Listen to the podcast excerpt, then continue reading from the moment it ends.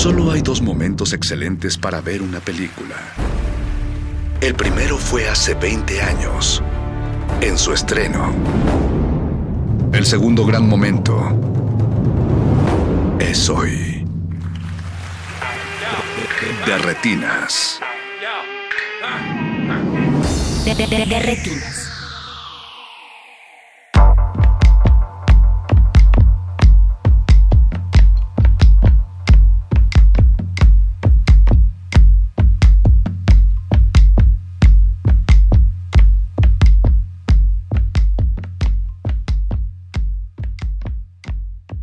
El 16 de junio de 1960, un anuncio en los cines de Estados Unidos confundió a más de un cinéfilo.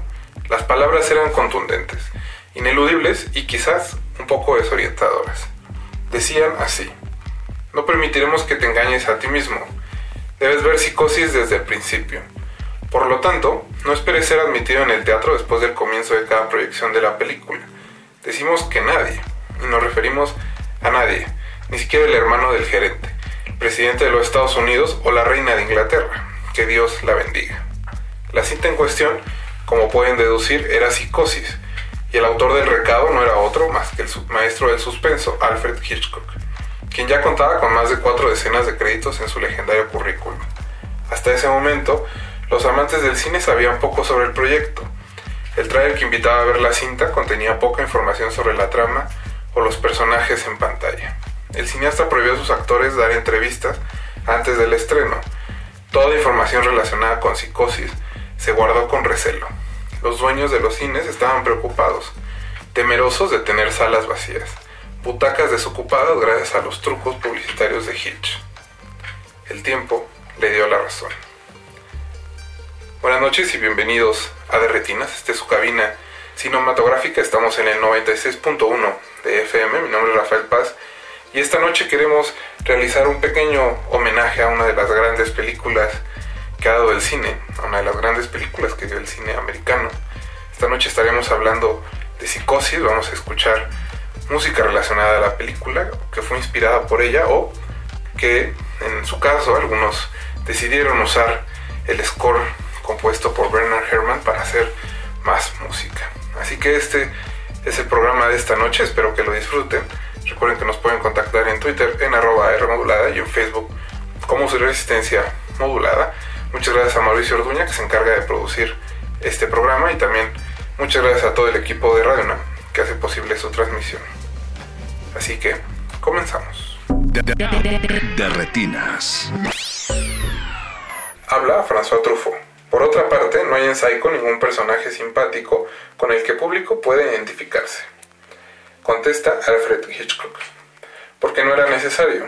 Creo, sin embargo, que el público se compadece de Janet Leigh en el momento de su muerte. En realidad, la primera parte de la historia es exactamente lo que se llama en Hollywood un arenque rojo. Es decir, un truco destinado a apartar su atención con objeto de dar mayor intensidad al asesinato, para que resulte una sorpresa total. Para ello era necesario que todo el arranque fuera voluntariamente un poco largo. Todo lo que se refiere al robo del dinero y la vida de Janet Leigh para conducir al público a que se haga esta pregunta. ¿Será detenida o no la muchacha? Recuerde mi insistencia sobre los 40 mil dólares. Me esforcé todo lo que pude antes del film, durante el film y hasta el final del rodaje en aumentar la importancia de este dinero. Usted sabe que el público intenta siempre anticiparse a la acción, adivinar lo que va a pasar, y le gusta decirse, ah, ya sé lo que va a pasar ahora. Por tanto, no solo hay que tener esto en cuenta, sino dirigir completamente los pensamientos del espectador. Cuantos más detalles damos del viaje en automóvil de la muchacha, más absorto se siente el espectador en su fuga, y por esta razón damos tanta importancia al motorista de la policía de gafas negras y al cambio de automóvil. Luego, Anthony Perkins describe a Janet Lake la vida que lleva en el motel, cambian impresiones y, también ahí, el diálogo se relaciona con el problema de la muchacha. Se supone que ha tomado la decisión de regresar a Phoenix y devolver el dinero. Es probable que la parte del público que trata de adivinar piense, ah, ya, este muchacho intenta hacerle cambiar de opinión. Se da vueltas y vueltas al público, se le mantiene lo más lejos posible de lo que realmente va a suceder. Le apuesto lo que quiera a que una producción corriente hubieran dado a Janet Lake el otro papel, el de la hermana que investiga, pues no hay costumbre de matar a la estrella en el primer tercio del film. Por mi parte, El asesinato de la estrella era voluntario, pues de esta manera resultaba todavía más inesperado. Esta era la razón, por otra parte, de que insistiera posteriormente en que no se dejara entrar al público después de comenzado el film, pues los retrasados hubieran esperado ver a Janet Lake después de que ella abandona la pantalla con los pies por delante. La construcción de esta película es muy interesante y es mi experiencia más apasionante como juego con el público. Con Psycho dirigía a los espectadores, exactamente igual que si tocara el órgano. Fragmentos del libro El cine según Hitchcock de François Truffaut. De, retinas.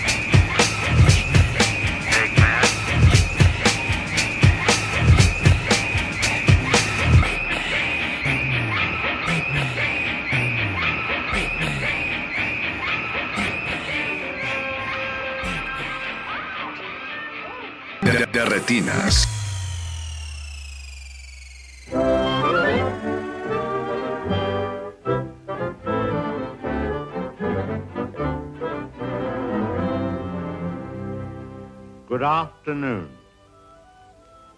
Here we have a quiet little motel tucked away off the main highway and as you see, perfectly harmless looking. When in fact, it has now become known as the scene of the crime.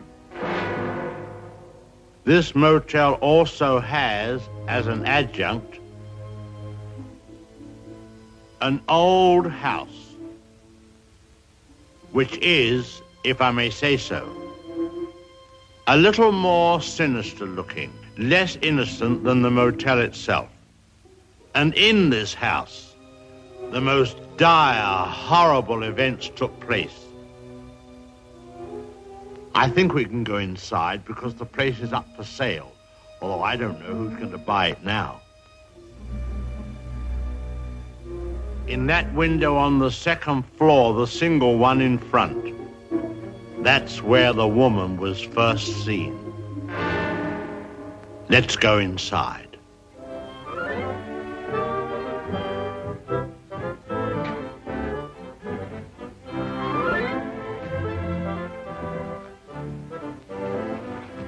You see, even in daylight, this place still looks a bit sinister. Now, it was at the top of these stairs that the second murder took place. She came out of the door there and met the victim at the top. Of course, in a flash, there was the knife, and in no time, the victim tumbled and fell with a horrible crash. I think the back broke immediately It hit the floor. It was it's difficult to describe the way that the, the, the twisting of the of the well I it's I won't dwell upon it. Let, let, come upstairs. Of course, the victim, or should I say victims, hadn't any conception as to the type of people they would be confronted with in this house, especially the woman. She was the weirdest and the most. Well, well let's go into her bedroom.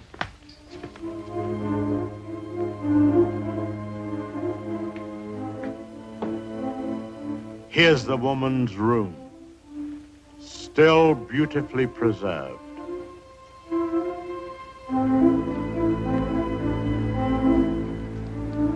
And the imprint of her figure on the bed where she used to lay.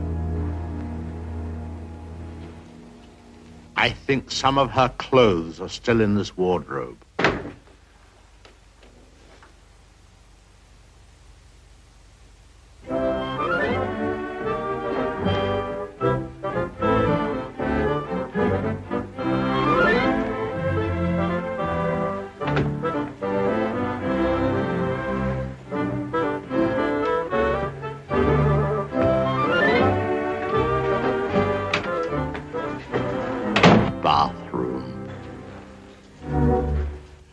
Was the son's room, but uh, we won't go in there because his favorite spot was the little parlor behind his office in the motel.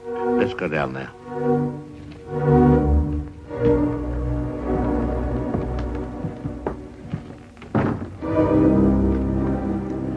This young man, you had to feel sorry for him.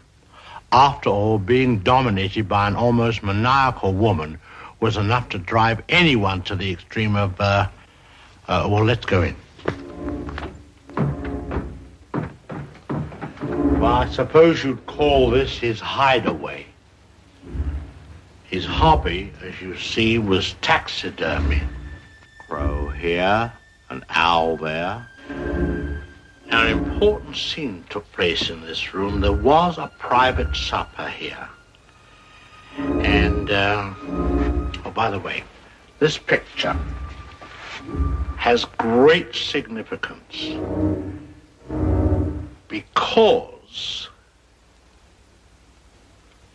uh, let's go along to cabin number one. I want to show you something there.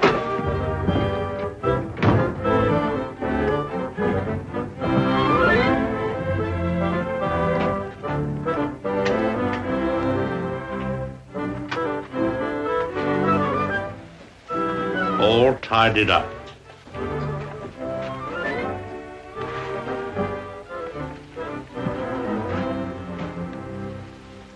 The bathroom.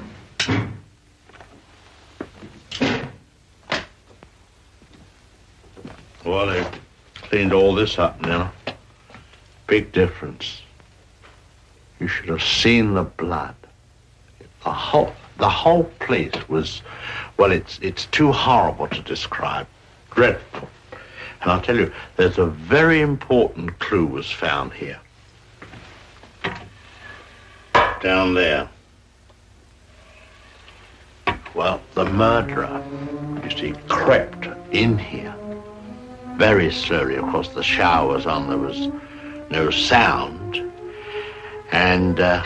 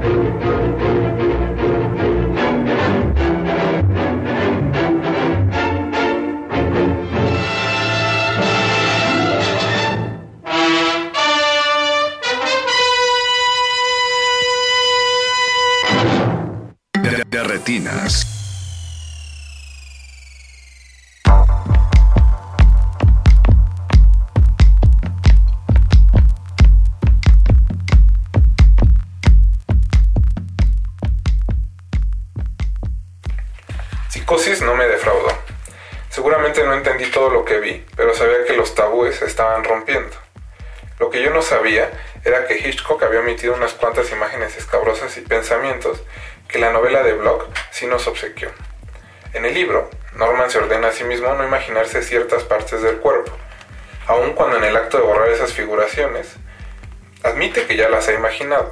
Los muslos de mamá son sucios, no debo mirar, dice Norman. Asimismo, especifica, nunca pensé en los pechos de mamá. Cuando llevaba su quejumbrosa progenitora a la bodega, él le recuerda que hay una vacinilla que puede usar. Norman, grita la vieja, ¿por qué tienes que hablar así? A pesar de estas represiones, la película me dio mucho que pensar. Tras la visión de aquella pertinaz escaramuza en un hotel barato, vino el examen del baño. Por primera vez en una película, alguien tiraba de la cadena, aunque un incriminador pedazo de papel, con una suma escrita, quedó oculto tras la taza. Cuando trataba de separar mis párpados para mirar, había situaciones que tenían que permanecer invisibles. Aquí estaba la máscara sin rasgos de una deidad vengadora, el policía de tráfico, inescrutable detrás de sus gafas oscuras, o la figura en sombras con el cuchillo afilado.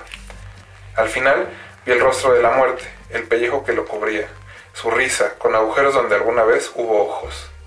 Me fue entregada una agenda psicológica para madurar, con un suministro de pesadillas para el resto de mi vida. En definitiva, había perdido la inocencia.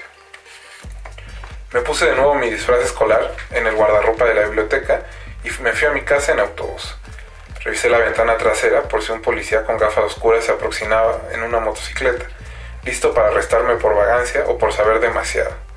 Descubrí que la culpa es como el truco del back projection, un nocturno en la indiferente y clara luz del día, proyectado en una pantalla vacía. Uno puede verlo porque está dentro de la trama. ¿Quién más puede? Un sol tenue continuaba alumbrando y los objetos junto al camino estaban saludablemente inflamados de color a pesar de la cerámica blanquecina de los decorados y del barro denso del pantano de psicosis. En casa, nuestro baño solo tenía historias ordinarias que contar, un peine con las púas rotas, la máquina de afectar que algún día, en tanto la maduración siguiera su curso, tendría que deslizar por mi cara, la línea de flotación marcada con espuma de jabón en la bañera. Pero al ducharme por las mañanas, descubrí que aquello también había perdido su inocencia. Al tirar de ella, la cortina plástica rechinaba con terror en su barra metálica. Las gotas de agua se clavaban como alfileres, y el retrete, a pesar de que el agua diera vueltas en sentido contrario en nuestro hemisferio, anunciaba que tu vida se estaba escapando por un agujero, mientras te preparabas para otro día escolar. Fragmentos del, libro Los asesinatos de Hitchcock de Peter Conrad. De, retinas. yeah. What up? This is Dr. Dre. The party's going on. Thank God it's Friday.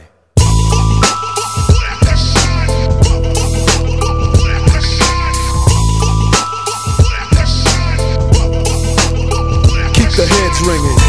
Ding dong, ring a ding ding ding dong. Keep the heads ringing. Ding dong, ring a ding ding ding dong. Hey you sitting over there. Say what? You better get up out of your chair. That's right. And work your body down. Yeah. No time to funk around 'cause we don't funk you right on up. So get up, get a move on, and get your groove on. It's the DRE, the spectacular. In a party, I go for your neck, so call me Blackula. As I drain, a niggas juggle a vein and maintain the lead blood stain. So don't complain, just chill. Listen to the beats I spill. Keeping it real enables me to make another meal. Still, niggas run up and try to kill it will, but get popped like a pimple. So call me Clearasil. I wipe niggas off the face of the earth since birth. I've been a bad nigga. Now let me tell you what I'm worth. More than a stealth bomber, I cause drama, the enforcer. Music floats like a flying saucer or a 747 jet. Never forget, I'm that nigga that keeps the whole panties wet. The mic gets smoked. Once you hit a beat kick with grooves so funky, they come with a speed stick. So check the flavor that I'm bringing. The motherfucking DRE, I keep they motherfucking heads ringing. Uh, yeah, keep the heads ringing.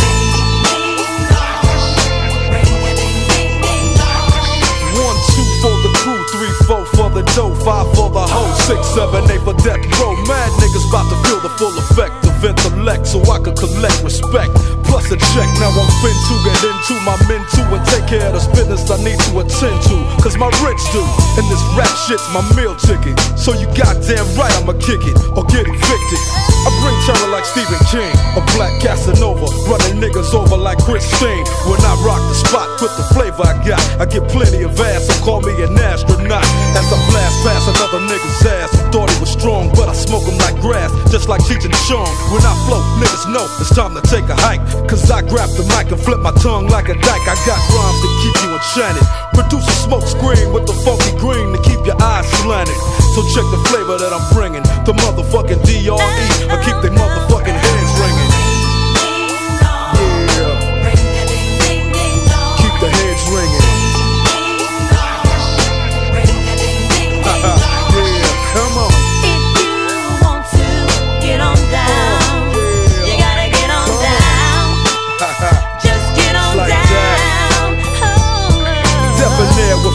flair, I scare, wear and tear without a care. Running shit as if I was a mayor. But I ain't no politician, no competition. Sending all opposition to see a mortician. I'm up front, never in the backdrop. Step on stage, you get faded just like a flat top. Your rhyme sounds like you bought them and stop and go. Dre came to wax you, so just call me Mop and Glow. Many try to, but just can't rock with. I'm 6'1, 225, a pure chocolate. Your chances to jacket me a Slim G, cause I rock from summer to Santa comes down the chimney. Ho, ho, ho, and so as I continue to flow, cause yo, I'm just a fly Negro, so check the flavor that I'm bringing. The motherfucking DRE, I keep they motherfucking heads ringing. Yeah, uh, I keep they motherfucking heads ringing. Ringing. Get it, get it, get it. I keep the heads ringing. yeah, uh, come on. Yeah, death roll back up in that ass for the 199 to the nickel. So all you motherfuckers out there trying to get with this, don't even try. You couldn't see us with binoculars. They dig it. yeah. Uh, I know head, cause I can see it. Uh, I know you're bobbing your head, cause I can see it. You can't see me. yeah. Death row, let me know you in the house.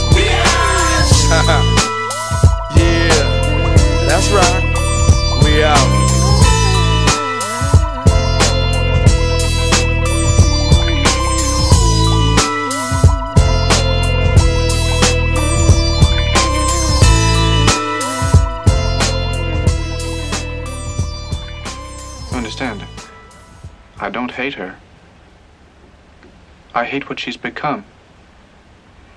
I hate the illness. Wouldn't it be better if you put her someplace?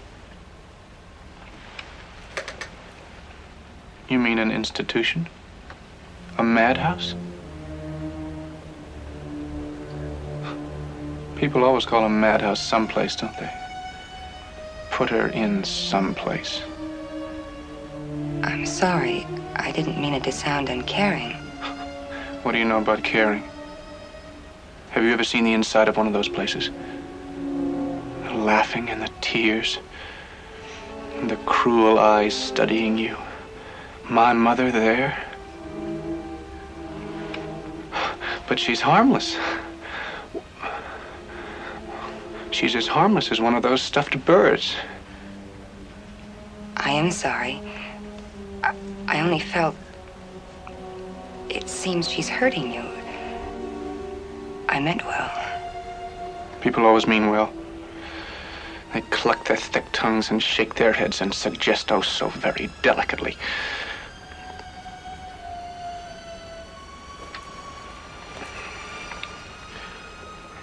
Of course, I've suggested it myself. But I hate to even think about it. She needs me. It's not as if she were a, a maniac, a raving thing. She just goes a little mad sometimes. We all go a little mad sometimes. Haven't you?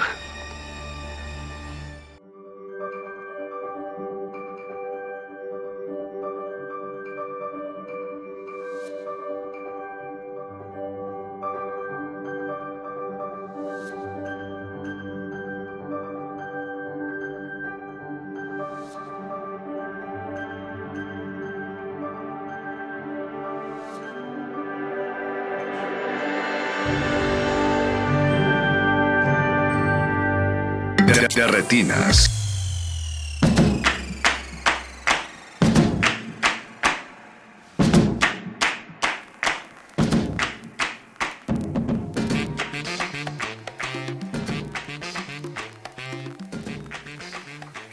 El espectador de psicosis se siente como si, sentado en un carrito de montaña rusa, lo llevaran en un ondulado trayecto de reiteradas subidas y bajadas, para que sufra, goce de puro miedo. De ver a psicosis es ante todo un divertimento, un, me- un mero mecanismo proveedor de gozables sustos, hecha con presupuesto mediano, con técnica y sets de mero telefilme, con la encantadora primera estrella Janet Leigh, cuyo personaje, para estupor de sus fans y como para contrariar las leyes del Star System, desaparece hacia mitad de la trama, es, en efecto, una película divertida, pero también tenebrosa e inconsoladora, que implica dos frecuentes motivos hitchconianos, la transferencia de culpabilidad y el complejo de Edipo, la voluntaria pobreza del proyecto, más el anacrónico look de cine de terror clase B, fueron alardes de disque modestia gratificados por las taquillas, un triunfo que motivaría dos bodrios derivativos no debidos a Hitchcock, Psicosis 2 y Psicosis 3, y tal vez, uff, haya una Psicosis 4, en los que Anthony Perkins, reiterado en Norman Bates, degradó hasta el ridículo al mejor personaje de su carrera, pues en el proceso de Orson Welles resultó notoriamente inadecuado como el kafkiano Joseph Kay.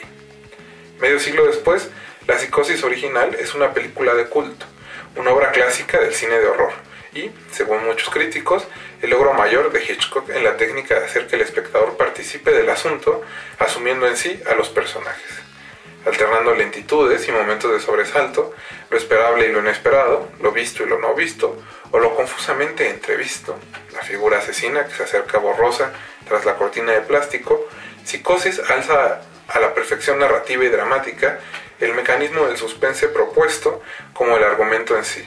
La secuencia central es la muerte de Marion, la tensa, hipnótica secuencia del incógnito asesino, de las cuchilladas como relámpagos, de las manos crispadas agarrándose a la cortina, del agua, del agua ensangrentada yéndose en espiral por el agujero de la bañera, y de la lenta y deslizada caída del cuerpo y el visual alejamiento, también en espiral, a partir del ojo ya sin mirada. Es un momento de regodeo formal que se regaló el Hitch nostálgico por el gran cine de la época silenciosa. Y un momento aún estremecedor, aunque se le tenga muy visto. Recuerdo que Juan Vicente Melo se desmayó viéndolo por segunda vez desde una butaca junto a la mía, y que debía abofetearlo para que volviera en sí.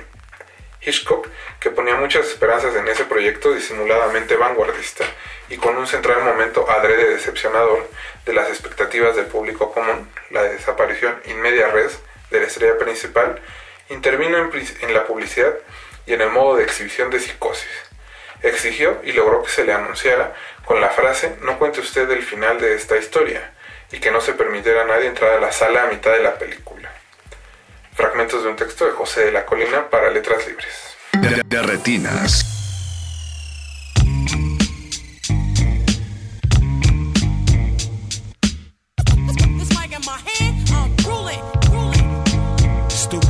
It's time to sit and think. Before we hit the brink, locker room at a prize fight before we hit the ring. Like when I tell these corporate leeches they can't get a thing, or when I tell relentless rappers they had better sing. The position that anyone holds could be up to grabs. I'm waiting up the app to see if anyone folds. Since I was 21 years old and legal, I knew the difference between gimmicky gangsters and powerful people. I'm the reason why the game is flipped. I'm the reason why your aim is missed. I'm the reason why you're mad. I only sprain my wrist. The reason my mind frame is trained in this. You like gunfire? Better acquire the taste. Cause you walk around with four pounds by the waist.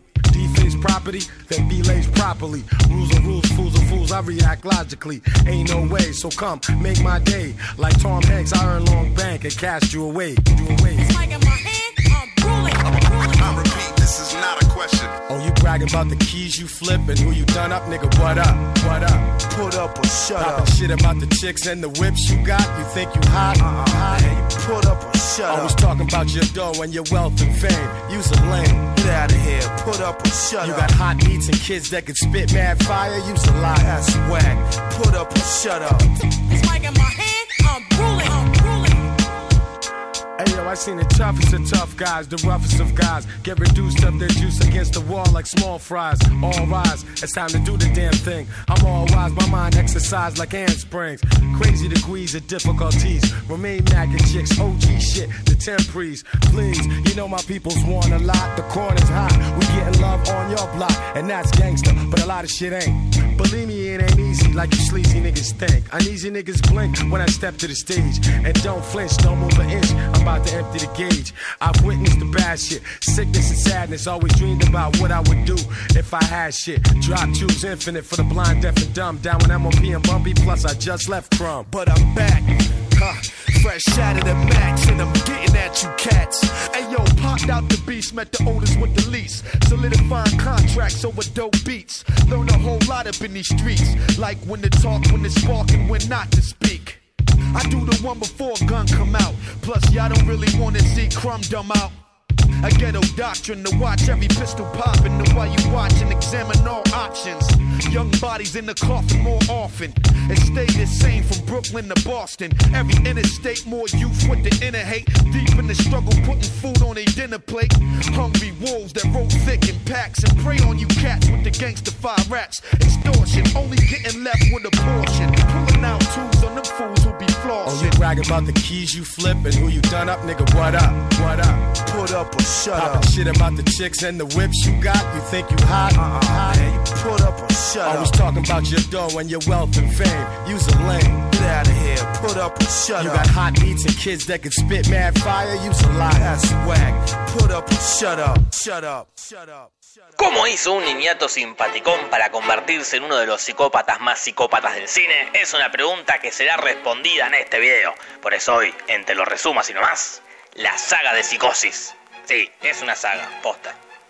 Esta es la historia de Norman Bates, un niñato que era re feliz hasta que se le murió el padre y se quedó solo con la madre. Compraron un motel al costado de la ruta y empezaron a vivir una vida relativamente normal, salvo por el detalle que Norman y la madre tenían un vínculo que iba un poco más allá de la relación entre madre e hijo. Un día estaban jugueteando, jugueteando, que ja ja ja ja ja, ja, y Norman se excita y ella se da cuenta, entonces hizo lo que cualquier madre haría en su lugar, vestirlo con su ropa, maquillarlo y encerrarlo en un armario.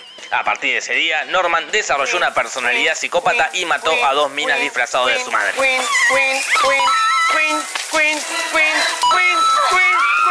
Un día la madre se puso de novio con un chabón que era medio pelotudo y le hacía bullying a Norman. Y Norman aguantó, aguantó y aguantó hasta que se hinchó la pelota y no aguantó más y los envenenó a los dos.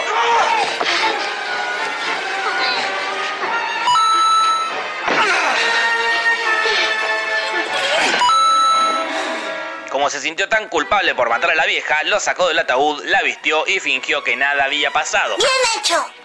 A partir de ese día vivió en el motel con el cadáver de su madre fingiendo que estaba viva y desarrollando una doble personalidad. Un par de años después, a partir de acá empieza Psicosis 1, la única que está buena. Acá seguimos la historia de Marión, una piba que estaba lo más bien con su novio y con su trabajo. Un día el jefe le dice, Marión, escúchame, lleva estos 40 mil dólares al banco. Sí, sí, los re llevo, dice Marión, despreocupate, vos confía en mí. Pero lo que le dijo Marión son todas patrañas. Patrañas. Porque hizo la valija, se guardó la plata y se fue a la mierda.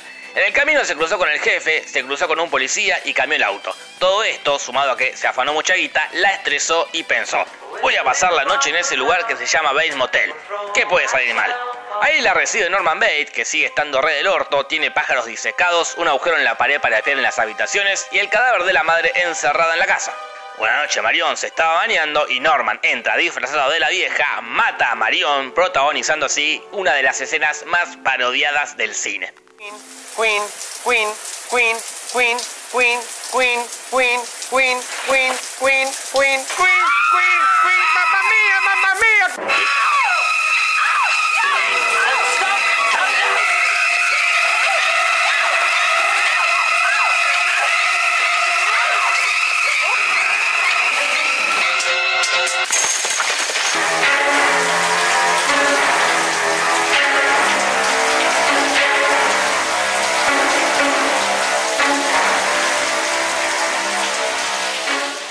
mia. Adiós, Marion, que la fuerza te acompañe. Después, Norman Bates hace lo que cualquier persona haría en su lugar. Guardar el cadáver en el baúl del auto, tirar el auto al fondo de un pantano, limpiar la escena del crimen y acá no pasó nada. Bien hecho. Y la película podría haber terminado ahí, pero no, porque después aparece un detective contratado por el jefe de Marion que la busca a Marion y termina en el Base Motel y le pregunta a Norman, ¿vino acá una piba rubia? No, no vino ninguno, le responde Norman. ¿Seguro? le repregunta el detective. Bueno, ahora que insiste le digo que sí, sí vino. ¿Le molesta si hablo con su madre? Le pregunta el detective. Y la verdad que un poco me rompe la pelota. Pero el detective va igual y Queen, otra vez. Queen, Queen, Queen, Queen, Queen, Queen, Queen, Queen, Queen, Queen, Queen, Queen, Queen, Queen, Queen, Queen, Queen, Queen, mamma mía, mamma mía. el detective muere. Después de eso, la hermana de Marion y el novio de Marion se preocupan y van al Base Motel a ver qué onda. Llegan a la casa y se da el descubrimiento más descubrimiento de la historia de los descubrimientos.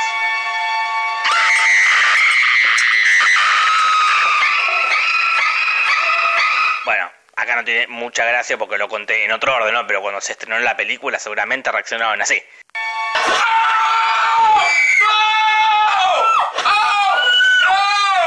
Y bueno, al final lo agarran y lo meten preso. No sé por qué tengo el presentimiento de que volverá. Por supuesto que volverá. Y tenés razón, He-Man, porque la historia sigue. Alguien aprovechó que Hitchcock se murió y se le ocurrió hacer Psicosis 2, más psicosis que nunca. Pasaron como veintipico de años y Norman parece que ya no está tan loco y lo van a dejar libre. Y a pesar de que aparece la hermana de Marion y le dice al juez, juez, juez, este tipo está re loco, no lo suelten, Norman consigue su libertad y va a tratar de disfrutar la vida. Y de eso se trata, de disfrutarlo. De ahí vuelve al Base Motel que lo estaba administrando el chabón de policías de Nueva York que lo estaba usando como un telo. Pero Norman lo raja. Y después consigue trabajo en el restaurante de esta señora y se hace amigo de esta chica con pelo corto. Y hasta acá todo marchaba relativamente bien, pero empieza a marchar todo relativamente para la mismísima mierda misma. Norman todavía está re loco y le aparecen notas de la madre, escucha la voz de la madre Norman. y la ve a la madre por la ventana. Uh, estoy re loco, piensa Norman. En cualquier momento me mando una cagada. A todo esto, su amiga de pelo corto se queda sin lugar para dormir y Norman la invita a la casa. Y ella dice, sí, obvio, ¿qué puede salir mal de quedarme a dormir en la casa de un psicópata? Y sale todo mal, amiga, porque Norman se le destapa la olla de nuevo y mata al de policías de Nueva York. Queen, Queen, Queen, Queen, Queen, Y después mata a un pibito que se metió a fumar en el sótano. Queen, Queen, Queen, Queen, Queen, Queen, Queen, Queen, Ah, re Queen, Titanic eso. Queen, Queen, Queen, mamma mía, mamma La mía. policía entra a investigar, pero la chica de pelo corto lo cubre a Norman y él no entiende nada. Why did you do that? Lo que pasa, Norman, es que la pía de pelo corto es nada más ni nada menos que la hija de la hermana de Marión. Y ellas se complotaron para joderte la vida. Fueron ellas las que te dejaron las notas, fueron ellas las que hacían la voz de la madre y fueron ellas las que se disfrazaban de tu mamá. Y ahora la de pelo corto se arrepintió porque le cayó bien Norman. Tarde, amiga, tarde, porque Norman te mata a tu vieja. Para que Norman se calme un poco, la chica de pelo corto se disfraza de la madre para tranquilizarlo, pero Norman no se tranquiliza nada. Y justo llega la policía y mata a la piba de pelo corto. Y como la ven disfrazada de la vieja, creen que ella fue la responsable de todos los crímenes. Pero, ¿fue ella la asesina? ¡No! ¿Fue Norman el asesino? ¡No! Ninguno de ellos. La asesina es y siempre ha sido la señora del restaurante. Me dejas mudo, la verdad, no. Así que acá descontamos estas muertes porque no fue Norman. Y acá se viene uno de los descubrimientos, no tan descubrimiento como el anterior, pero lo suficientemente descubrimiento. La señora es la verdadera madre de Norman, que como no estaba lista para ser madre, se lo dio a su hermana para que lo críe. Y después Norman hace lo que cualquier hijo haría en su lugar, darle un buen palazo en la cabeza a la vieja, matarla y volver a jugar a que la mamá está viva. No sé por qué tengo el presentimiento de que volverá. Por supuesto que volverá. Y si He-Man va a volver. Porque alguien dijo, si hicimos una 2, hagamos una 3. Y así aparece Psicosis 3, la venganza de Psicosis. Norman Bates vive lo más tranquilo en el motel y todo marchaba bien, salvo por el pequeño detalle que vive con el cadáver de su madre y habla con ella. Always. God, will you leave me alone, mother? Will you leave me alone? A todo esto se suma una periodista que quiere investigar la desaparición de la señora del restaurante, se suma este tipo que empieza a trabajar en el hotel y se suma esta rubia de pelo corto que era una monja que se quiso suicidar y sin querer mató a otra monja y por eso se fue a hospedar al Base Motel. Como la piba es medio parecida a Marion, a Norman se le destapa la olla y vuelve a hacer lo mismo que hizo Queen, antes. queen, queen, queen, queen, queen, queen, queen, queen, mía, mamma mía. Pero tarde, Norman, tarde, porque la piba se suicidó. Igual él la salva y como no la pudo matar a ella, mata a dos Queen, pibas. queen, queen, queen, queen, queen, queen, queen, queen, queen, Y también lo mata a guitarrazos al empleado. queen, queen, queen, queen, queen, queen, queen, mamma mía, mamma Y mía. después, sin querer y medio forzado y medio haciendo una referencia a la 1, la mata la monja.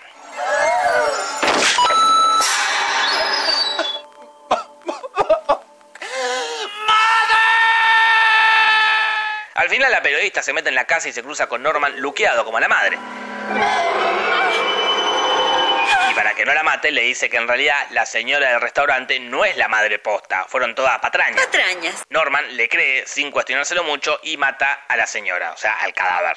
La película termina con Norman yendo a preso de nuevo y esta vez se llevó, sin que nadie se diera cuenta, el brazo de la madre. Y así va a quedar encerrado para siempre. No sé por qué tengo el presentimiento de que volverá. Por supuesto que volverá. Y sí, He-Man, tenés razón de nuevo. Porque alguien dijo, si hicimos una 3, nada nos detiene para hacer una 4. Y así aparece Psicosis 4, Norman Bates contraataca. No sé muy bien cómo ni por qué Norman Bates fue liberado y formó una familia. Una noche llama a la radio y les dice, hola, soy Norman Bates y les voy a contar toda mi historia. Y le cuenta más o menos todo lo que yo ya conté al principio. Y la 4 es básicamente eso, todo el origen de Norman Bates. El tipo se casó y la Germo está embarazada y Norman está asustado con que su hijo salga tan loco de mierda como él. Entonces hace lo que cualquier padre haría en su lugar, intentar matar a la madre. La lleva al Bates Motel y la está por acuchillar, pero la señora le dice, no Norman, no me mates, nuestro hijo va a estar bien. Bueno, tenés razón, te creo, le dice Norman, y no la mata. Pero, por las dudas, prende fuego el Bates Motel. Y así Norman se va a hacer feliz con su esposa y su futuro hijo. I'm free. No sé por qué tengo el presentimiento de que volverá. Por supuesto que volverá. Bueno, por ahora no volvió. Hay una remake de la 1 que es bastante chota y una serie precuela, pero no es canon de la saga, así que doy por terminada esta historia. Bueno, nos vamos. Esto fue la saga de Psicosis resumida, sin más. No te vayas acá sin pegarle una me gusteada, y una compartida, y una suscribida, y una comentada, y, bien, eh, y seguime en Twitter que tengo Twitter, y seguime en Instagram que tengo Instagram, y después de hacer todo eso, hacele caso a mi tía Marta.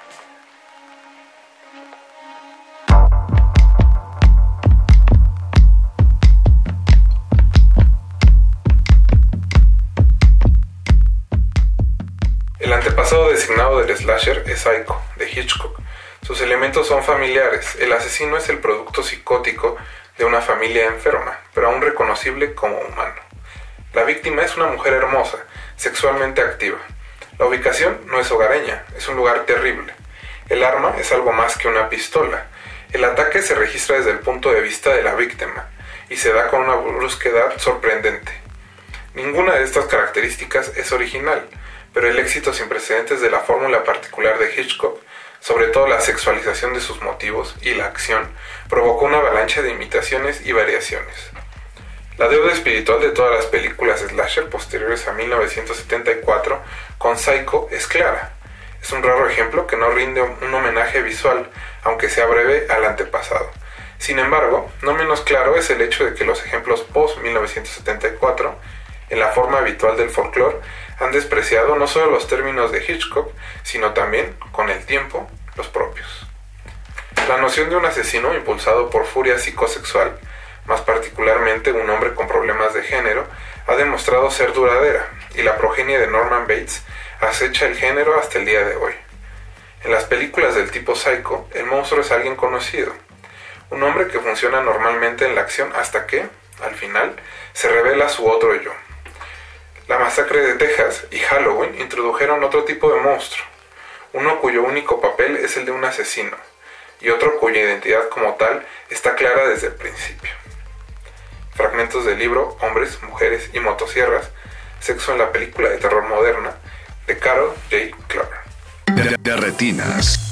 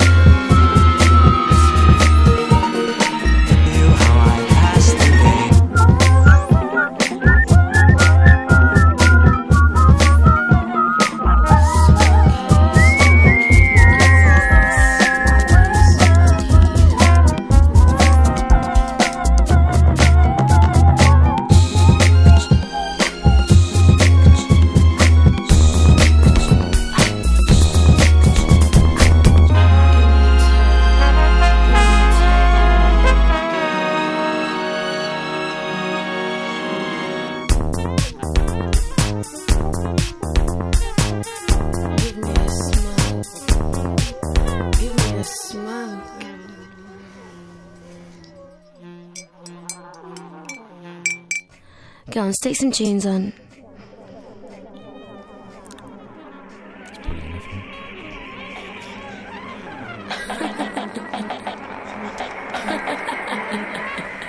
La violencia que el espectador ve en los filmes de Hitchcock ha sido siempre menor que la violencia que el espectador siente que ve. Algunas personas, por ejemplo, juraban haber visto en la secuencia del asesinato en la ducha un plano en que el cuchillo penetraba físicamente el vientre de Mario, y se llegó al extremo de revisar la cinta cuadro por cuadro para encontrarlo. La clave de la violencia en Hitchcock es que, al contrario de la de sus imitadores, era usada como un medio más para expresar su visión del mundo, y llevaba en sí misma una intención precisa, dosificada de acuerdo con lo que el director creía necesario para comunicar su intención al espectador. El cuidado extraordinario que Hitchcock ponía en cada detalle estuvo presente en cada etapa de la producción de Psicosis, desde el casting hasta el vestuario. Hitchcock visitó Phoenix, localizó a una mujer similar a la Marion de la cinta, la siguió hasta su casa, fotografió todo su vestuario y pidió luego que esas fotos fueran usadas como base para el filme. Robert Cladworth reprodujo lo más exactamente posible el tipo de motelito que se puede encontrar por la carretera, y Hitchcock cuidó afanosamente cada detalle del interior y del exterior. El diseño del set como un todo, con la enorme y oscura casona alzada en línea recta sobre el motelito horizontal y patético, resulta extrañamente significativo. La decisión de filmar el proyecto en blanco y negro, en una época en que el color aseguraba cierta recuperación comercial, fue tomada por Hitchcock no solo por razones económicas, como han dicho sus detractores, sino también para reflejar el oscuro mundo que intentaba captar. Por la misma razón, optó por rodar la mayoría del filme con lentes angulares de 50 milímetros, más aproxi- aproximado a la visión real del ojo humano. La otra secuencia violenta del filme es cuando la madre apuñala, en la escalera al detective Arbogast. Como las escaleras, motif hitchcockiano por excelencia, ya habían sido usadas por el director en múltiples ocasiones, este pidió a Saúl Vaz que diseñara la secuencia para lograr algo nuevo. Sin embargo, el día en que la secuencia había de rodarse, Hitchcock cayó enfermo y pidió a su asistente Hilton Green que la dirigiera siguiendo al pie de la letra sus instrucciones. La caída de Arbogast fue planeada para que el hombre se precipitara hacia abajo en una especie de carrito que diera mayor fluidez al movimiento. Green tuvo un problema con el plano en que el detective sube por la escalera. Todas las tomas había un ligero foco suave a mitad del viaje. Green, según él mismo, no creyó que el error fuera fatal, ya que en el guion visual de Saul Bass se mostraban cortes rápidos, técnica aprobada por Hitchcock. Sin embargo, al ver los rushes, Hitchcock cruzó las manos en su espalda y dijo, Amigos, hemos cometido un error. En el momento en que cortamos las manos en el pasamanos y los pies, estamos telegrafiando algo que va a pasar. Quiten todo, excepto el plano en el monorriel, el que estaba fuera de foco. Y, prosigue Green, entonces le preguntamos, ¿y qué pasará con el foco suave? A lo que respondió, tendré que vivir con eso. Después, dice Stephen Revelo, Hitchcock no solo rechazó el concepto visual de Bass, sino otra alternativa, sugerida en un storyboard por Cloudworth, en la que Arbogast era recibido desde el punto de vista de la madre. Una curiosidad de la censura, el comité examinador luchó con Stefano y Hitchcock para evitar la aparición en pantalla de un excusado, funcionando, que se lleva el agua. La mera visión de una toilette es ofensiva, afirmaba el comité, pero Stefano y Hitch pensaban que si anteponían la secuencia del asesinato una imagen tan común, el público bajaría la guardia y eso aumentaría el impacto de lo que iba a suceder. Finalmente, la imagen de la toilette quedó en el filme. Más tarde, durante la exhibición de su corte definitivo ante el mismo comité, Hitchcock oyó con sorpresa que consideraban ofensivo el desnudo de la ducha. Hitchcock había contratado a Marley Renfro, una bailarina de 23 años, para que doblara a Lake, sin cubrirse los pechos por pudor. Ya que, así se veía cuadro por cuadro y aumentaba, era posible detectar en la cinta un par de cuadros en los que aparecía un pezón o un fragmento de pecho. Hitchcock devolvió su lata al comité sin haber tocado un solo cuadro, y entonces, según reveló, los, los tres miembros del comité que habían visto el desnudo ya no lo advertían, pero los dos que no lo habían visto, ahora sí. Fragmentos del libro Alfred Hitchcock, de Guillermo del Toro.